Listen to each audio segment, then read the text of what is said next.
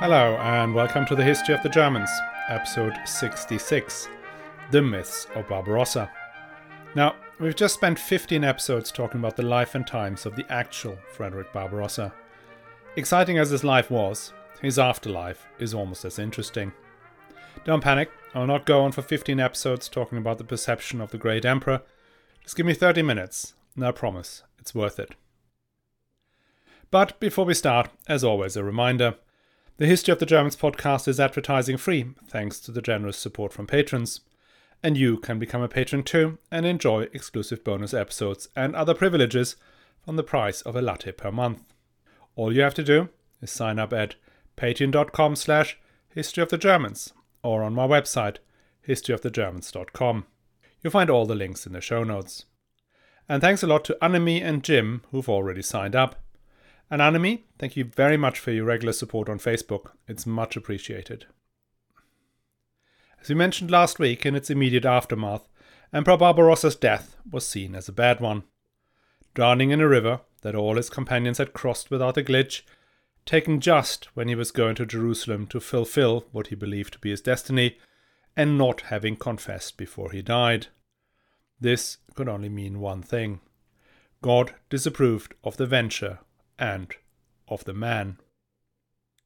It took until the mid 13th century for chroniclers and acolytes of the Hohenstaufen to wash off the stain of the unconfessed death.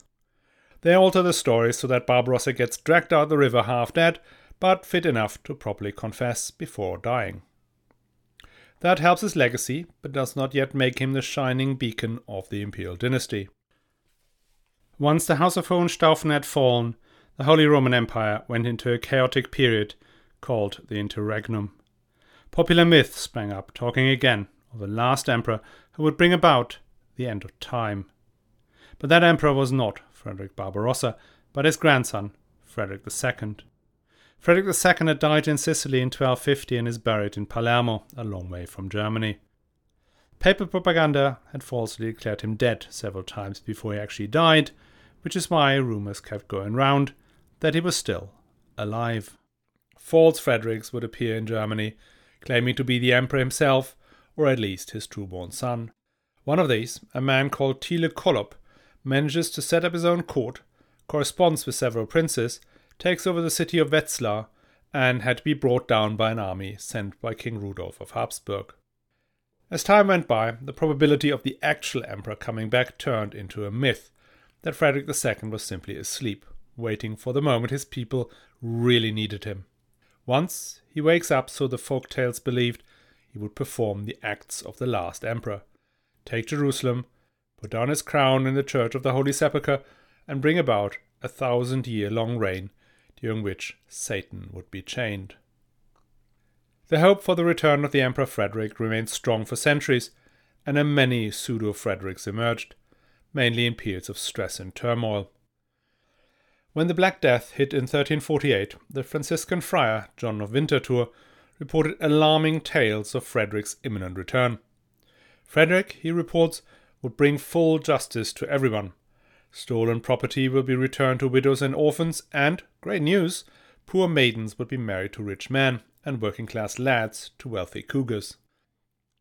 That he thought was great, but what frightened the friar was that the emperor was eager to persecute the clergy so that if they have no other means of hiding their tonsils, they will cover them with cow dung. The word that describes that kind of headgear has no room in a family show, though it's apparently also a popular card game. Just as the Reformation is getting going, the figures of Frederick II and Barbarossa start to merge into one. In 1519, the folk book of Emperor Frederick Barbarossa appears in print. It offers a weird concoction of historic events of both emperors, but ascribes them all to Barbarossa.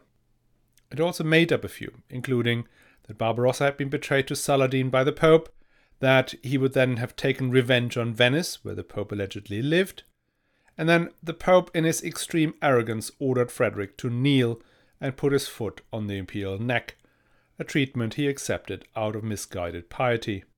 And Barbarossa did not die in the river Saleph, but still lives in a hollow mountain. And he would rise again, and so the unknown authors believe, will return to punish the clergy. And with that, his avatar is off to the races.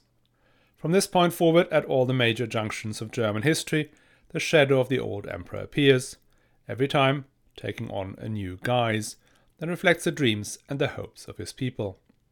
The first to press the mythical Barbarossa into national service are the Protestants. The story of Pope Alexander III putting his foot on the neck of the German emperor is reprinted ferociously and formed part of the anti papal and anti clerical propaganda. Luther himself believed that his patron, the Elector Frederick the Wise of Saxony, who was a descendant of Barbarossa, had fulfilled part of the prophecy by freeing the Church from the shackles of papal control. Barbarossa, in this Protestant interpretation, was the defender of the true faith against the corrupt Church hierarchy. It's around this time that the location of the hollow mountain where Barbarossa allegedly sleeps shifts to the Kyffhäuser, the central part of a small mountain range in Thuringia. The plateau of the Kyffhäuser had been the site of a castle originally built by Henry IV and enlarged by Barbarossa. The Pfalz of Tilleda, site of several royal assemblies, lies just below the mountain. Barbarossa had been there, though it was not one of his habitual residences. Why he was believed to be there and not somewhere near, say, Gelnhausen or Kaiserslautern, the places he had built and stayed very regularly, is unclear. It may have to do with a battle during the Peasants' War, or an event in 1546 where 300 people saw an old bearded man walking through the woods and mistook him for the ancient emperor. In the subsequent centuries, Barbarossa disappeared from the people's minds. The Enlightenment and its total disdain for the Middle Ages had no room for any such old folk tales. Barbarossa became nothing but a silly fable. It was the Romantics who rediscovered the Hohenstaufen, initially as a source for dramatic stories. The tale of Agnes, daughter of Barbarossa's half brother, who eloped with Henry of Brunswick, member of the House of Welf and eternal enemy of the Hohenstaufen, was turned into some Germanic Juliet. There were also nearly a hundred plays or fragments of plays about Conradin, the last of the Hohenstaufen, who ended his life being beheaded on the main square of Naples, upon orders of Charles of Anjou. That story provided an ideal foil to project all the great Germanic values onto Conradin and paint Charles as a perfidious Frenchman. But the actual resurrection of the myth of Barbarossa was down to the Brothers Grimm. The Brothers Grimm, you know, the ones who wrote Cinderella, Rumpelstiltskin, Snow White, Hansel and Gretel, Little Red Riding Hood, Rapunzel, Sleeping Beauty, Puss in Boots, the Thing About Kissing a Frog, and 575 more. Essentially, most of Disney's movie output before they hit upon Marvel movies and the concept of massively overstretching minor characters in Star Wars sagas. Anyway, one of those 585 tales was a brief story that Barbarossa was sitting at a stone table inside the Kyffhäuser mountain, his beard already long enough to go twice round the table, and waiting to be woken. He checked from time to time whether the ravens were still circling the mountain, and as long as they did, he would sleep for another hundred years. In 1816, this story catches fire. The Napoleonic Wars have just ended. Led by Prussia, many German states have fought and defeated the French at the Battle of the Nations near Leipzig and at Waterloo. For the first time, volunteers, the Freikorps, fought not for some prince or king, but for themselves, their freedom, and their country. The glorious war was followed by a disappointing peace. The great powers England, Austria, Russia, Prussia, and Bourbon France agreed on a system of mutual support of autocratic rulers. This was a bitter pill for both the liberal and the nationalists who had dreamed of a unified Germany with some form of democratic participation. Similar to that other fragmented country in Europe, Italy, the Germans desperately searched for a national narrative that fit with their hopes and beliefs. I talked a bit about that in episode 20, A Blank Canvas, where we explored how the Ottonians were used and abused in the various definitions of national destiny. Otto the Great and Henry the Fowler were major components of this history making, but the myth of Barbarossa is the granddaddy of them all.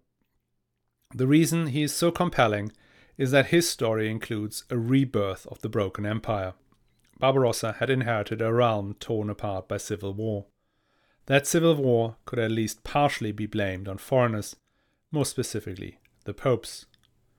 Barbarossa had brought back peace and unity, let others participate in the state, rebuild the honor of the empire, and faced up against the most powerful force of his time. That fits neatly into what the pre 1848 generation dreamed of unity, freedom, and national pride. Friedrich Rückert brings it all together in a poem from 1817, and it goes like this The ancient Barbarossa, Frederick, the Kaiser Great, within the castle's cavern sits in enchanted state. He did not die, but ever waits in the chamber deep, where hidden under the castle he set himself to sleep. The splendour of the empire he took with him away, and back to earth will bring it when dawns the promised day.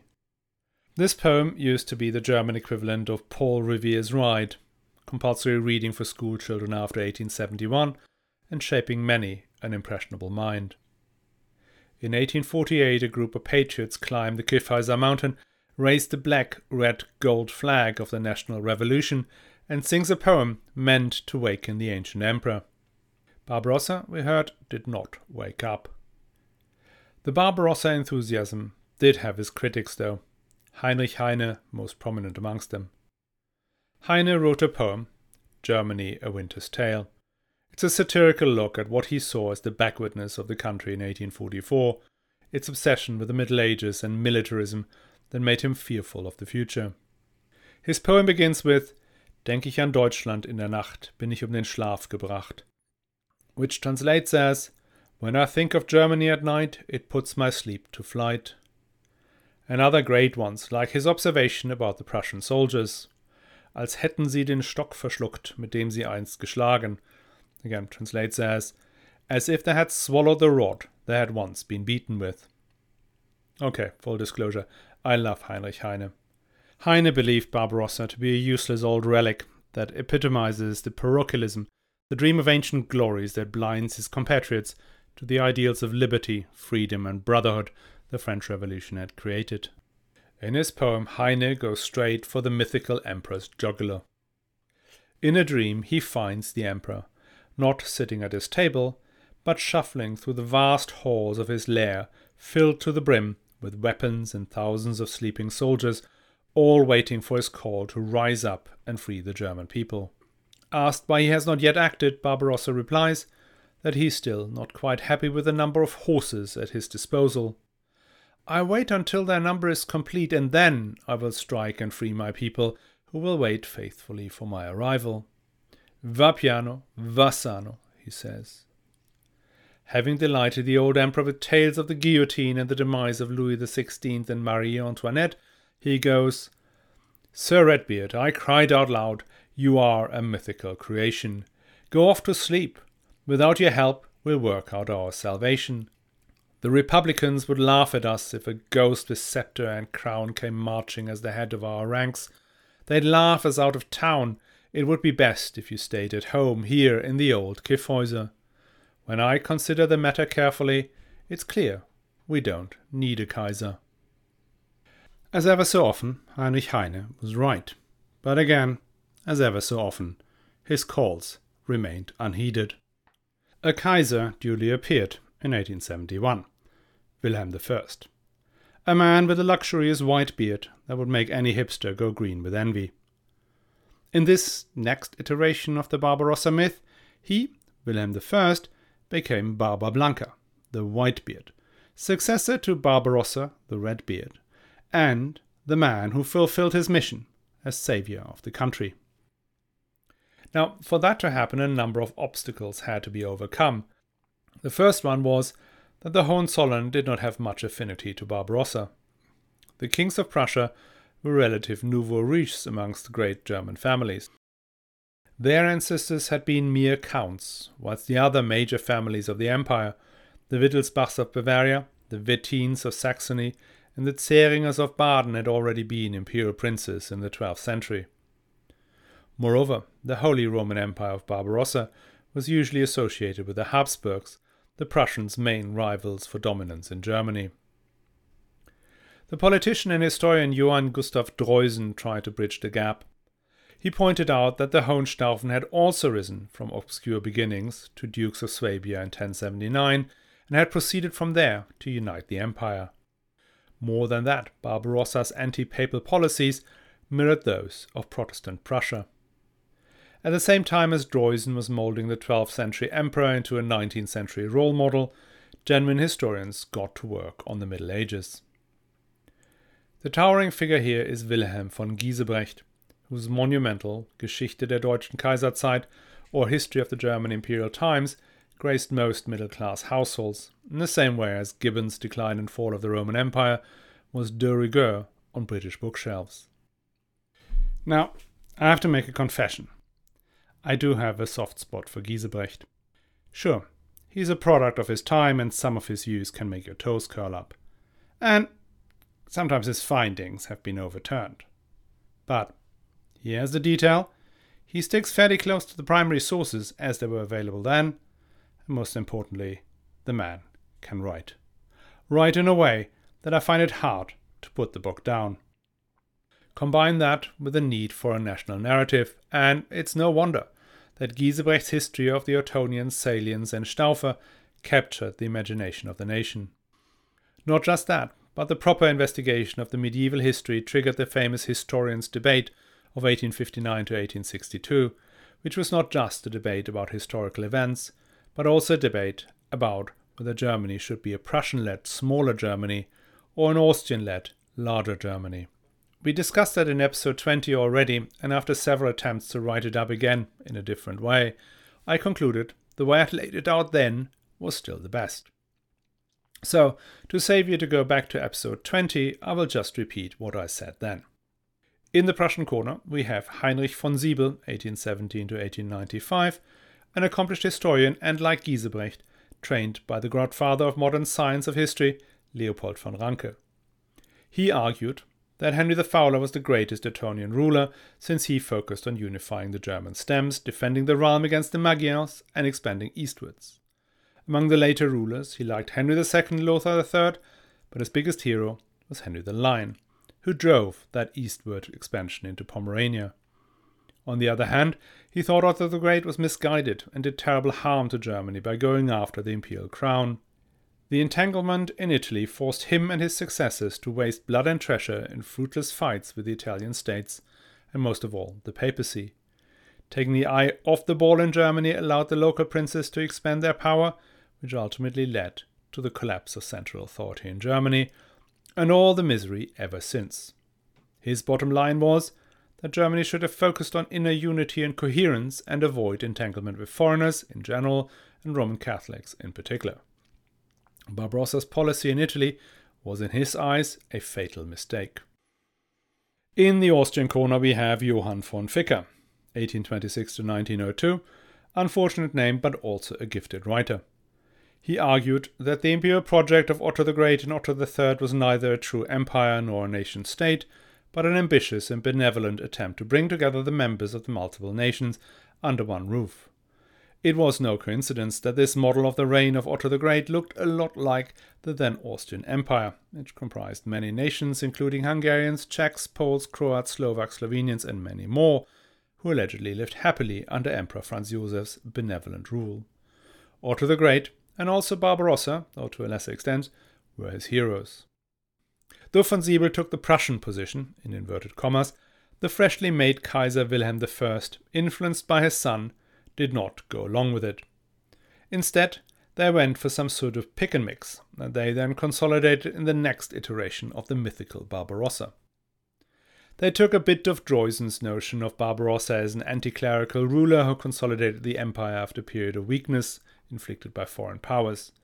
They took von Sybel's notion that the Italian entanglement was the source of all evil, but Barbarossa, so the story goes, wanted to go east but was held back by the nasty popes and the treacherous princes. And they took a bit of von Ficker when they emphasized the universal nature of Barbarossa's title as emperor. That way, they could draw a direct line from the First Empire, the Holy Roman Empire of Barbarossa, to the Second Empire, that of the Hohenzollern of Wilhelm I of Barba Blanca.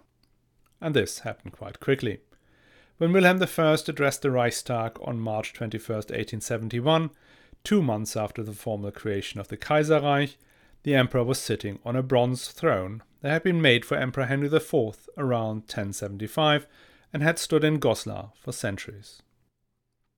and now the weirdness factor is turned up to 11. Bismarck sends out an expedition to Tyre to find the bones of Barbarossa. The plan is to bury them in Cologne Cathedral, which had been left half finished since 1473. Though plans had been underway to complete the works, these accelerated after 1871, and in the midst of the Kulturkampf, the Protestant state of Prussia funded the completion of a Catholic cathedral to house the bones of an emperor who would have much preferred to be buried in a traditional mausoleum of his ancestors, the Cathedral of Speyer. Next step was the rebuilding of the Pfalz in Goslar, the great palace that Henry III had built in the 11th century. By now, that building had been in a desolate state. William I began its renovation in 1866, and by 1876 the Ministry of Culture asked for proposals to decorate the main hall. The project was won by Hermann Wislicenus, a professor at the Academy of Fine Art in Düsseldorf. He and his assistants will spend the next 20 years producing a total of 53 paintings. I've unfortunately not seen it myself, but it's high up on my list of places to visit because it sounds proper mad. The fresco cycle starts off with Sleeping Beauty as a personification of Germany on one wall and Emperor Wilhelm on the opposite side as the prince who awakens her. Below Wilhelm is Barbarossa's awakening, who, sword in hand, looks towards the great central painting of the foundation of the Second Empire. More on that in a minute. And Barbarossa appears several more times. Once kneeling before Henry the Lion in 1176, which symbolizes the treachery by the princes that led to the downfall of imperial power, Opposite is a picture showing Henry the Lion kneeling before Barbarossa at the Diet of Erfurt in 1181, interpreted at the time as Barbarossa's great political achievement, but as we now know, his political low point. Next, he appears at Besançon, rejecting the demands of Pope Hadrian IV to be his vassal. This symbolizes, together with the opposite picture showing a caged Pope Gregory VI being taken into exile across the Alps by Henry III, the firm rejection of papal interference in German affairs. And then, finally, he has a great stage appearance in a picture showing his last battle against the Turkish Sultan at Konya. What that is to symbolize is unclear. Maybe it was simply the only major open battle he had won. Pushing siege engines with hostages chained to the front just does not have the same vibe. It all culminates in a huge allegorical image that shows the creation of the Second Empire. William I is shown on horseback. King Ludwig II of Bavaria hands him the crown, something that had never happened. For once, because there is no crown, and second, because Ludwig II had accepted a busload of cash for not opposing the creation of the empire, but he did not think that was enough for him to leave his kitsch castles in Herrenchiemsee, Linderhof, or Neuschwanstein, which he had built with that exact same cash. Then you have the people who were in fact involved in the real world creation of the empire.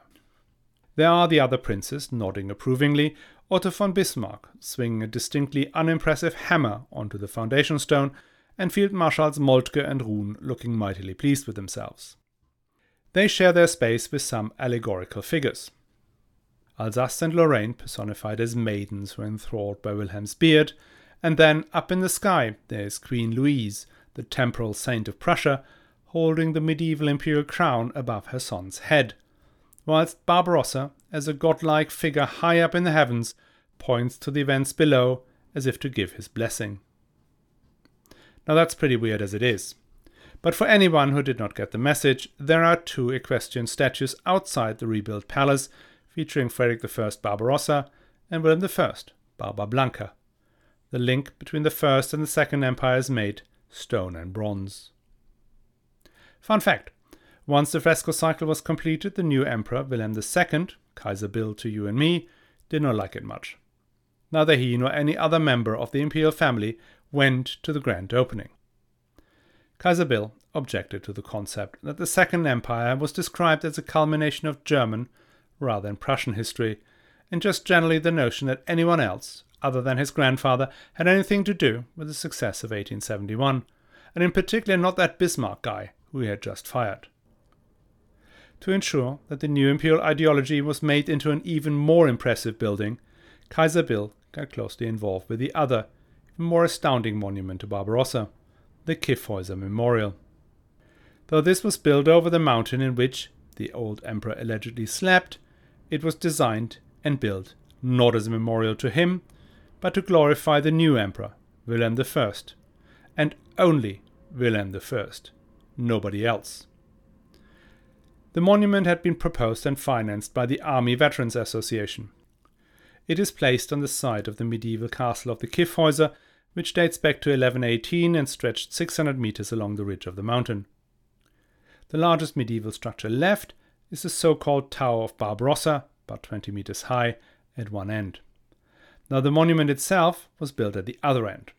It is 81 meters tall and 130 meters wide, carved partially into the mountainside and visible for miles and miles around. Its main feature is a 9.7 meter tall statue of the Emperor Wilhelm I as its focal point, accompanied by personifications of war and history. Behind the statue rises a 54 meter tall tower, topped by the non existent crown of the Second Empire. Barbarossa is there. I couldn't really ditch him completely. But he's down at the base of the tower, his statue looking somewhat unfinished, mainly for financial reasons. He's just about to stir, though he's no longer needed, as Wilhelm had done the deed he never got round to. Kaiser Bill, it seems, had no need for medieval relics. And he did not much need for anyone else who could detract from his grandpa's achievement. When the Veterans Association, who, after all, funded the whole enterprise, suggested to add some cannons and military standards to the complex, he rejected it. Same goes for statues of the main architects of the new Reich Bismarck, Moltke at a minimum, maybe Scharnhorst.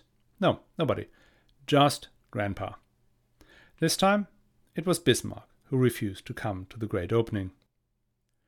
After the fall of the monarchy in 1918, the right wing nationalists evoked the spirit of the Kyffhäuser, an idea of rebuilding the nation from its ruin, preferably by some great man. That, we all know, backfired pretty badly. Hitler and the Nazis appropriated not just the Kyffhäuser, but most of German history, including Barbarossa, and twisted it to their needs. The concept of the Third Reich is a natural next step after Barbarossa's First Reich and Wilhelm I's second one. And the notion of the Reich that lasts a thousand years goes straight back to the prophecy of the last emperor. When you put Barbarossa into Google search, all but one reference is for Operation Barbarossa, the failed invasion of the Soviet Union in 1941. Why it was called Barbarossa is curious. The ideological underpinning of the attack was to expand east and conquer Lebensraum for the Aryan race. Now, Barbarossa pursued many political initiatives, executed U turns, and reoriented when necessary. One thing he never showed much interest in was the eastern expansion of the empire. That was the great ambition of Henry the Lion. When the name of Henry the Lion was proposed as the code name for the operation, apparently Hitler refused. He insisted to go in the name of an emperor instead of a duke, because, well, it sounded better. Now, immediately after the war, Barbarossa is shapeshifting again. Friedrich Heer, an Austrian writer and intellectual, likened Barbarossa's policies in Italy to Hitler's activities in occupied Europe. He described the years between 1157 and 1167 in Italy as a lordship of horror that Germans had imposed on Italian cities. He blames all that on Rainald von Dassel, the Chancellor of Barbarossa. After von Dassel's death, so he thought, Barbarossa reverted back to be a realistic medieval monarch, which resulted in a great flowering of art and culture. So Barbarossa as a sort of part time Hitler. But come the Cold War and the reintegration of Western Germany into the European nations, Barbarossa is reinterpreted again. Now, not as an autocrat seeking world domination, but as a ruler who maintained close and friendly relationships with the kings of England and France. A primus inter pares, more like. The disasters experience the country had with the unified and powerful Germany led to a re evaluation of the political fragmentation of the country, and hence the role of the princes in the Middle Ages. Suddenly, they are no longer the villains of the piece, but the starting point of the varied and decentralized German culture, its plethora of smaller and larger cities that are housing artists, writers, composers, and playwrights. And Barbarossa's leniency towards the centrifugal powers that made Goethe and Schiller in Weimar a possibility. In that same vein, the 1977 Staufer exhibition that I mentioned at the very beginning of the series is staged in Stuttgart, and it turned into an unexpected success. It was meant not to celebrate the national or international importance of the Hohenstaufen family, but their roots in the ancient Duchy of Swabia, roughly equivalent of the newly created state of Baden Württemberg. Minister President Filbinger of Baden Württemberg proclaimed that the objective of the Hohenstaufen had been a humane one. They never intended to establish an autocratic state, but aimed to provide a universal order of law and peace. Protection of the rights of the individual were at the heart of their policies, something to be proud of in German history as a counterpoint to the Nazi horrors. And, in a typical German twist, Filbinger had to resign a year later, having been accused of having pushed for the death penalty in the case of a desertion when he was a public prosecutor in the Navy during the war. His guilt is still in dispute. Whilst the Western Germans were flailing about trying to get to grips with their former national symbol, so did the East Germans. Initially, the communists wanted to blow up the Kyffhäuser Memorial as a symbol of militarism, but the Soviets objected, and by 1990 they had found sufficient accommodation that one of the last stamps of the GDR showed the Kyffhäuser. Now, let's go for the last twist. The architect Bruno Schmitz, who designed the Kyffhäuser, and also built an even larger memorial of the Battle of the Nations near Leipzig, the Völkerschlachtdenkmal, the monument to Wilhelm I and Hermann the German in the Teutoburg Forest, as well as the Deutsche Eck in Koblenz. Now, alongside this top trumps of German nationalism, he also designed the similarly sized memorial to the sailors and soldiers in Indianapolis, commemorating Americans who had died for freedom and democracy. The difference of ideology apparently did not translate into a material difference in design. The debate about the role of Barbarossa as a national symbol is still ongoing. Who knows what mythical shape he's going to take from here. In 2002, the state of Baden Württemberg erected a stele on the Hohenstaufen, the initial home of the dynasty. Its inscription reads Hohenstaufen, a mountain, a castle, a dynasty, an epoch, a myth. And with that, we put Barbarossa to bed. The next few episodes will attempt to paint a picture of Germany in and around 1190, similarly to what we did about Germany in the year 1000. I have to ask for a bit of patience. Summer holidays are coming up, and airlines and ferry companies have little respect for podcast schedules. I will try to stick to the Thursday morning release date, but please do not be upset if you sometimes find an episode is arriving later than usual or if there are bigger gaps between them. And before I go, let me thank all of you supporting the show, in particular the patrons who so kindly signed up on patreon.com slash history of the Germans. It's thanks to you this show does not have to start with me endorsing mattresses and meal kits. If Patreon isn't for you, another way to help the show is sharing the podcast directly or boosting its recognition on social media. If you share, comment, or retweet a post from the history of the Germans, it's more likely to be seen by others, hence bring in more listeners. My most active places are Twitter at Germans History and my Facebook page, History of the Germans Podcast. As always, all the links are in the show notes.